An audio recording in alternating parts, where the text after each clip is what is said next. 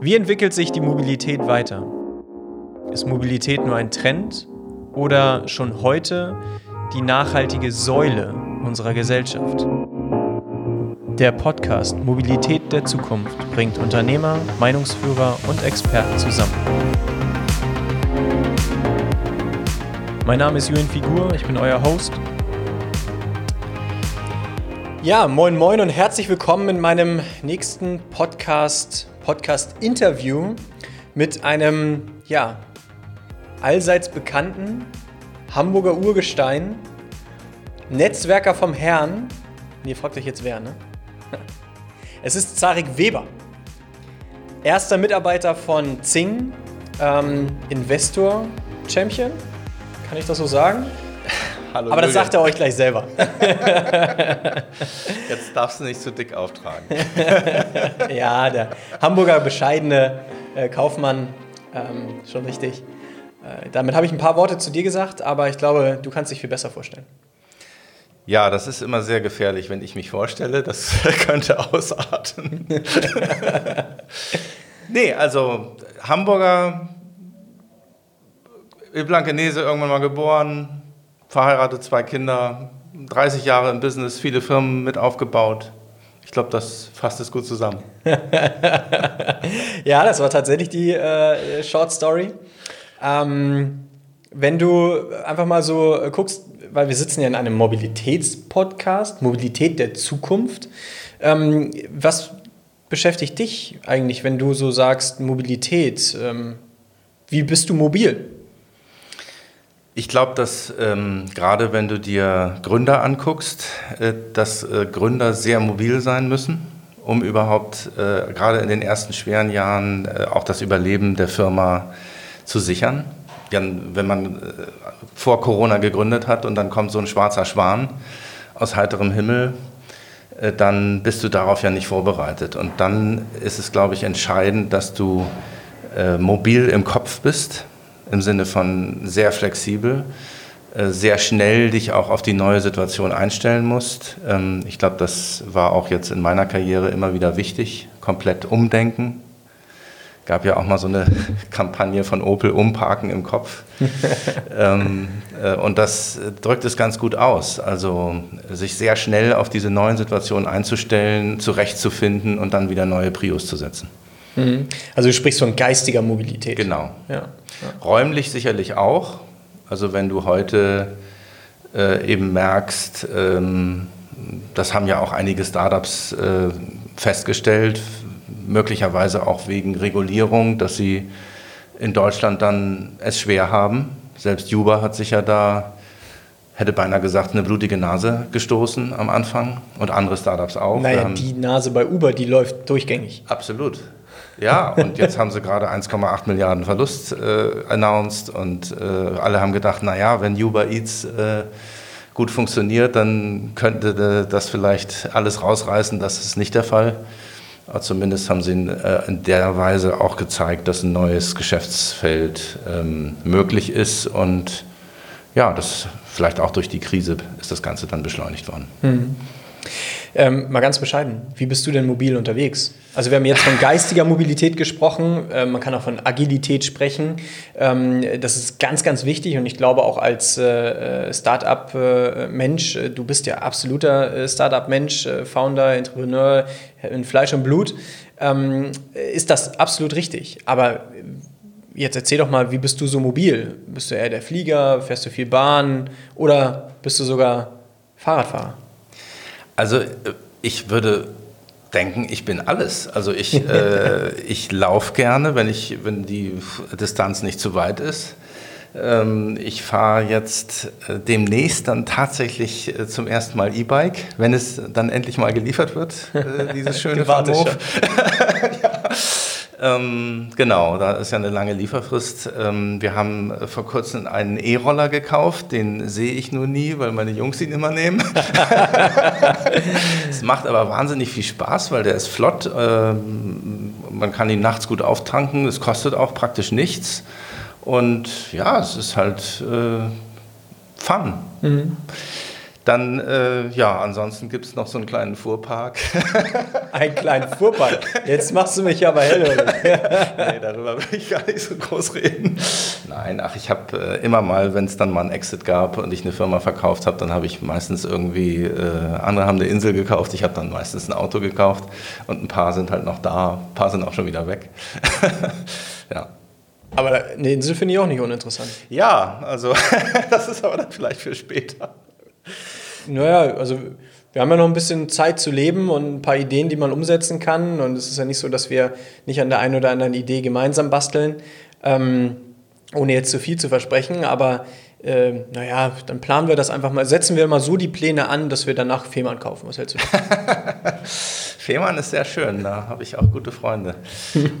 und es ist nicht so weit und man kann gut kiten.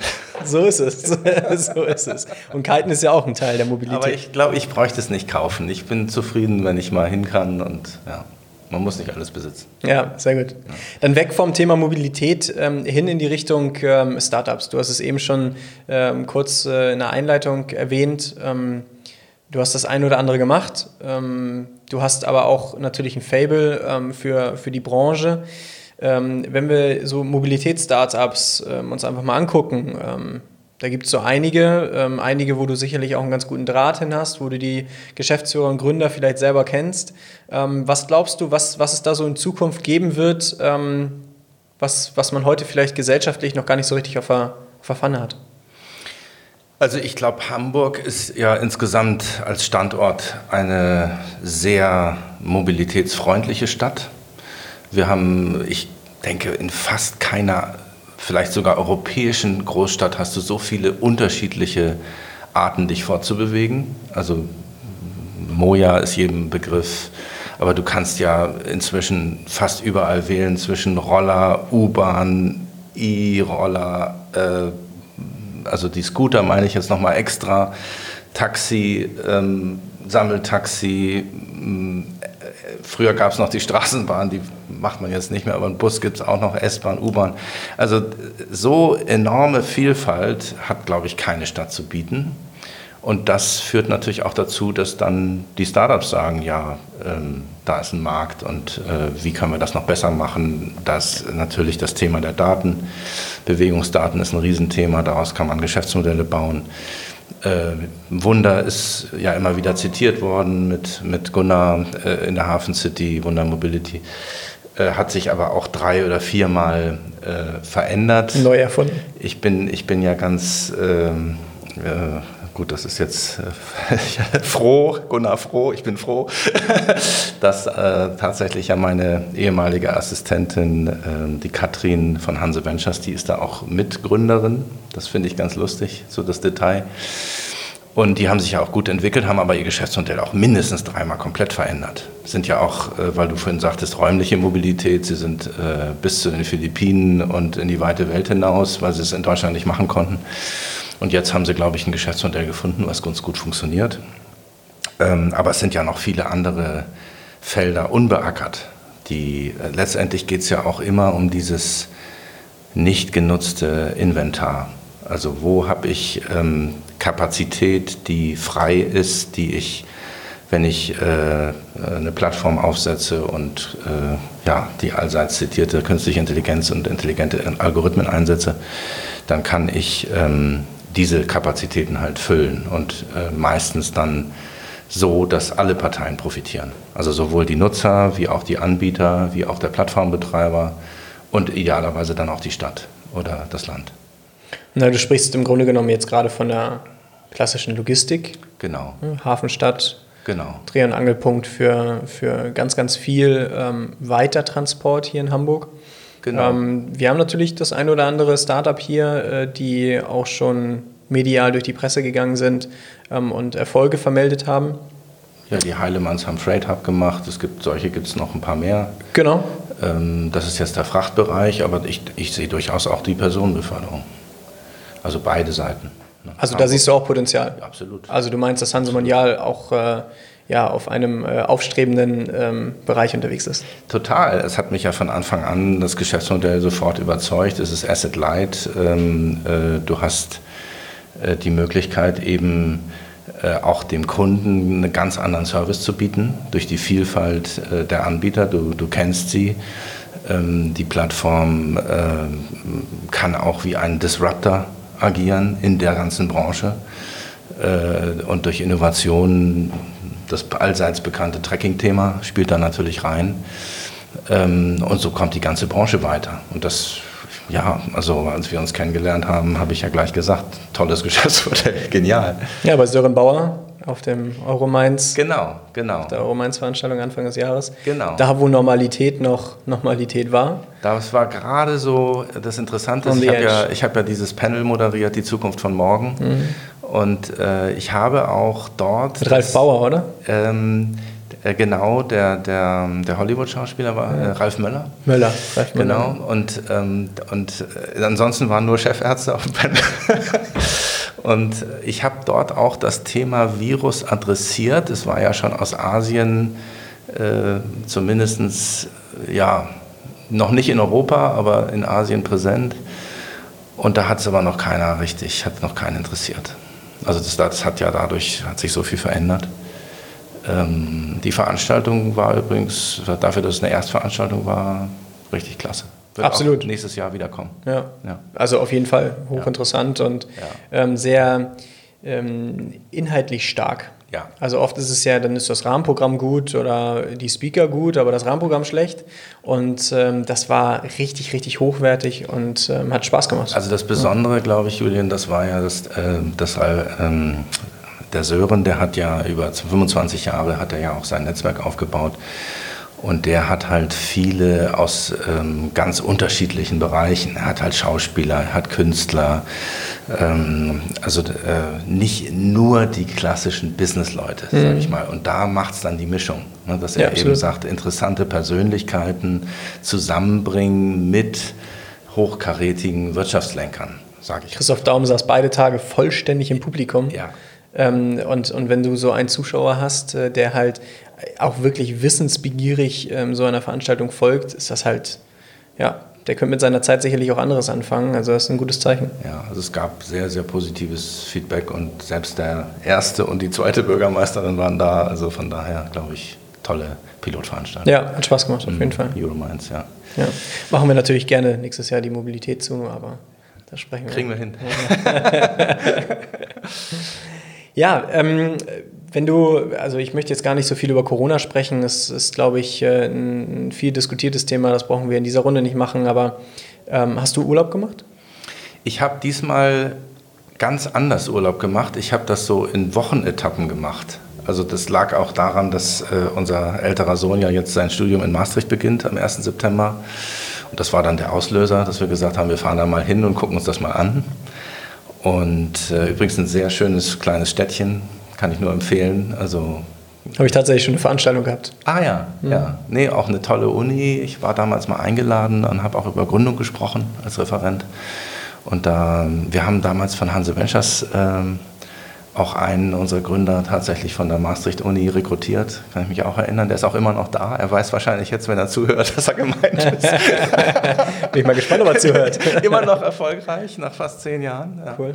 Naja, auf jeden Fall äh, eine sehr internationale Universität, sehr, über 50 Prozent der Studenten aus aller Welt und alles auf Englisch. Also ja, und, äh, und dann haben wir uns halt dann die Gegend angeguckt und haben das ein bisschen kombiniert so dieses Jahr. Cool, cool.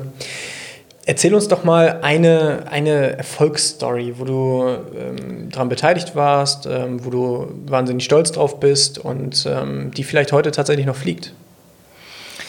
Ja, also ganz häufig kommt natürlich ähm, der Xing, wobei ich ja Xing nicht gegründet habe, sondern Lars hat es gegründet und ich bin dann ja sein erster Mitarbeiter geworden. Ich habe sicherlich da meinen Anteil irgendwo gehabt, dass es auch äh, erfolgreich geworden ist. Aber wir waren ja auch ein großes Team. Ich glaube, ein äh, ja, gutes Beispiel ist vielleicht auch eProfessional, weil wir haben ja auch jemand bei uns im Team. Ne? Also Hanse Mondial hat ja jemand. Ähm, und das war insofern vergleichbar, weil wir ja auch diese Internetbubble hatten. Und damit war eine ganze Strecke wirklich das Überleben gefährdet. Also wir wussten nicht, ob wir noch die Gehälter bezahlen können und ob wir überhaupt durchkommen. Und da musste man sich dann sehr, sehr stark fokussieren auf die wesentlichen Dinge. Das war im Grunde genommen auf der einen Seite ganz viel Vertrieb machen, auf der anderen Seite das Geld so weit wie möglich zusammenhalten. Und da gibt es natürlich schon Parallelen jetzt zur Krise. Wenn ich mir jetzt den Einzelhandel angucke oder viele andere Firmen, die auch, äh, ja, die einfach im Gastrobereich oder Hotellerie und so weiter, die, da gibt es schon viele, die, die jetzt angeschlagen sind und die unheimlich gucken müssen, wo ist ihr Fokus und wo, wo können sie sich neu aufstellen und vielleicht auch neue Kunden kriegen. Ja, ich glaube, dass ähm, es ist leider auch ein bisschen Ausleseprozess, so eine Krise, aber es liegen halt auch große Chancen in der Krise. Weil wir sind danach, als wir durchkamen, äh, die ganze Zeit immer gesund gewachsen und eProfessional ist heute Teil von Axel Springer. Aber ich würde mal schätzen, mindestens 150 Mitarbeiter, sehr profitabel, also immer noch sehr gut aufgestellt. Hat sich also gelohnt, damals zu kämpfen. Ja, sehr cool. Ja. Höre ich gerne. Höre ich ja. gerne. Ja. Klasse. Ähm, wenn, du, wenn du einfach mal so äh, guckst ähm, und du einen Wunsch frei hättest, so unabhängig von Zeit und von Geld, ähm, aber du hättest einen Wunsch an die Politik. An die Hamburger oder an die Deutsche? Wir können ja aus Hamburg nach Berlin gehen, ja. Ähm, aber äh, unabhängig. Also naja, richte, richte sie an, an, Berlin. Wir brauchen also, ja nicht klein denken. Mhm. Also ich denke, dass äh, wir ja auch gesehen haben, es wurden diese zwei Milliarden von Scholz zugesagt für die Gründer. Äh, dann war erstmal Funkstille, dass man nicht wusste, war das jetzt nur eine Ankündigung oder kommt wirklich was. Dann kam was, aber sehr tröpfchenweise und jetzt kommt ein bisschen mehr. Aber insgesamt ist es natürlich schon aus meiner Sicht ja, nicht optimal, dass es erst so eine Krise geben muss, damit dann die Politik wieder aufwacht und sagt, oh, wir haben ja auch noch äh, Startups, die vielleicht äh, das Geschäft der Zukunft sind oder wo, wo die Arbeitsplätze auch herkommen. Und ich denke mal, einfach das Thema Gründung, dass es einfach bei jungen Leuten noch mehr in den Blickwinkel geraten soll, dass man wirklich als ernsthafte ähm, Alternative nach dem Studium oder auch ohne Studium nach der Schule darüber nachdenken kann, soll ich es mal probieren. Also mein, mein alter Satz ist ja immer, jeder soll im Leben einmal gründen. Mindestens einmal. Ja, also ich kann dir nur davon sprechen, ähm, meine Gründung ist jetzt zweieinhalb Jahre her. Ich bin addicted, also es wird sicherlich nicht die letzte sein. Da gehe ich von aus. Zumal ich ja schon äh, das ein oder andere Mal danach beim Notar saß und äh, ja da die eine oder andere Firma gegründet habe. Aber ähm, ich weiß schon, was du meinst. Also äh, das, das ist sicherlich, ähm, da ist halt noch zu viel Hürde. Mhm. Ähm, wir, wir deutschen Bürokraten ähm, machen es nicht so einfach. Naja, und wir haben ja jetzt gerade die letzten Jahre immer mehr gesehen, dass wir in einer Plattformökonomie leben. Das heißt also, einige wenige starke Player dominieren ihr Feld und äh, diesen Anspruch sollte man dann auch haben. Also wenn äh, ich jetzt heute was gründe, dann sollte ich ein bisschen größer denken und sagen, ich will da auch mitspielen. Ähm, und warum müssen die immer aus Amerika kommen oder vielleicht aus China? Gut, mit TikTok hat China jetzt auch im Social-Media-Bereich zum ersten Mal äh, was in der Welt, was jetzt auch international funktioniert. In Amerika ja nicht mehr? In Amerika nicht mehr, genau. Da hat Trump jetzt sein, sein Veto eingelegt. Mal gucken, was da jetzt raus passiert. Aber ich denke mal, wenn wir jetzt zum Beispiel den, den äh, Tobi Lüttgen nehmen, der ja nach Kanada ausgewandert ist, dann Shopify da gegründet. Heute ist die Company, glaube ich, fast 20 Milliarden wert. Damit dürfte er eigentlich der erfolgreichste deutsche Gründer sein oder einer der erfolgreichsten, über den aber hier kaum berichtet wird. Auch jetzt einfach mal Richtung Vorbildfunktion. Ja, Philipp hatte ihn gerade im Podcast. Philipp hatte ihn im Podcast, genau. Ich hatte doch lange an ihm gebaggert, das weiß ich. Weiß ich. hat, er, hat er direkt im Intro schon erzählt. Ja, genau. Ich habe es noch nicht gehört. Und ähm, ich denke einfach, es ist schon, es lohnt sich, da auch äh, sich die Fühler auszustrecken und vielleicht auch mal in die weite Welt zu ziehen und zu gucken, was gibt es sonst noch. Aber überhaupt das Thema Gründung sollte bei der Politik äh, deutlich weiter oben rangieren. Nur ein kleines Beispiel aus unserer Runde. Ähm, wir haben natürlich auch geschaut, äh, ob wir von diesem Paket, ähm, das äh, hier in Hamburg verabschiedet wurde, in irgendeiner Form profitieren können. Ähm, Ja, am Ende haben wir nicht profitieren können, weil wir kein klassisches VC-finanziertes Startup sind, sondern, ja, wie sagt man auf Startup-Deutsch, gebootstrapped. Gebootstrapped. Ähm, ja. Und aus dem Grund äh, haben wir keinen, sind wir rausgefallen. Sind wir aus diesem, sind wir nicht mehr ins Sieb reingefallen, sondern wir sind direkt ausgesiebt worden. Ähm, wo ich halt sage, pff, ja, sorry, schade, dass ähm, wir halt einfach ähm, ja, vielleicht sogar eine solide deutsche klassische Gründung gemacht haben, ähm, ohne äh, äh VC-Kapital. Ähm, ja, aber dass wir dann ähm, aus so einer Förderung rausfallen, ist halt einfach unpraktisch, sage ich mal ganz diplomatisch. Ja, das liegt natürlich auch daran, dass das häufig auf dem grünen Tisch entsteht und äh, etwas realitätsfern erscheint. Also es gab ja auch den Vorwurf, dass das so möglicherweise eher hilft, die Startups weiterzubringen, die möglicherweise schon teilweise öffentliche Gelder bekommen haben. Also zumindest habe ich das gehört. Ähm, aber da möchte ich mich jetzt auch gar nicht so einmischen. Ähm, letztendlich ist jede Art der Förderung äh, willkommen und äh, auch notwendig. Wie groß das dann ausfällt, das Ticket ist immer natürlich im Ermessensspielraum, aber ich glaube, äh, es hilft am Ende der Stadt. Es ist äh, in die Zukunft gedacht und ja, insofern kommt es mehrfach immer zurück. Glaube ich auch. Also jedes Startup, was irgendwo erfolgreich ist, und wir sprechen jetzt gerade von Ankerkraut, äh, die natürlich eine große Runde gefahren sind und ähm, ich möchte nicht sagen, sich die Taschen voll gemacht haben, aber die harte Arbeit, die sie in den letzten Jahren vollbracht haben, und sicherlich auch Niederschläge, die sie hingenommen haben an der einen oder anderen Stelle. Ähm, äh, ja, sie wurden belohnt für, für, das Risiko, was sie gegangen sind. Witzigerweise sind es quasi meine Nachbarn. ähm, also Luftlinie sind das keine 1000 Meter, die uns trennen, vielleicht 1500 Meter. Ähm, das ist ganz witzig. Ja, und wer hätte gedacht, was man aus dem Thema Gewürze alles machen kann? Absolut, aber das haben sie selber nicht geglaubt. Nee. Also äh, das, das ist ja. schon sehr, sehr, sehr, sehr spannend, ähm, auch gerade im, im, Podcast gehört. Ähm, und die sind so unglaublich authentisch, so echt. Ich weiß nicht, ob es daran liegt, dass sie aus Hamburg kommen. Ich weiß es nicht, aber ähm, ich äh, hatte das Glück, äh, dass ich mich mit, äh, mit den beiden schon mal unterhalten habe auf dem OMR-Festival. Allerdings leider nur so ein bisschen flüchtig. Ähm, wir haben eigentlich gesagt, wir treffen uns mal zum Mittagessen um die Ecke. Ähm, hat sich gerade ein neues Restaurant bei uns aufgemacht auf der Ecke, äh, äh, würde sich gut anbieten, aber die Chance hat sich noch nicht ergeben. Aber genau so welche Erfolgsgeschichten sind es dann halt, äh, die halt neue Gründer motivieren, weiter zum oder überhaupt zu gründen und äh, halt durchzustarten. Und äh, ich glaube, wir, wir in Hamburg, ähm, ja, wir sind vielleicht ein bisschen zurückhaltend und ähm, ja, wie soll ich sagen, nordisch kühl, ähm, was so das Gründen betrifft. In, in Berlin äh, sieht das ein bisschen anders aus, würde ich sagen. Und äh, in dem Zusammenhang äh, können wir noch ein bisschen was lernen davon, müssen auch noch ein bisschen was lernen davon. Aber jetzt, äh, wir, wir steigen langsam in die äh, Zielgerade ein. Was wären so deine drei Tipps, die du ähm, neuen Gründern und vielleicht auch äh, neuen Menschen, die Milliarden Umsätze oder Bewertungen fahren würden, was die ähm, für drei Tipps so von dir mit auf den Weg bekommen?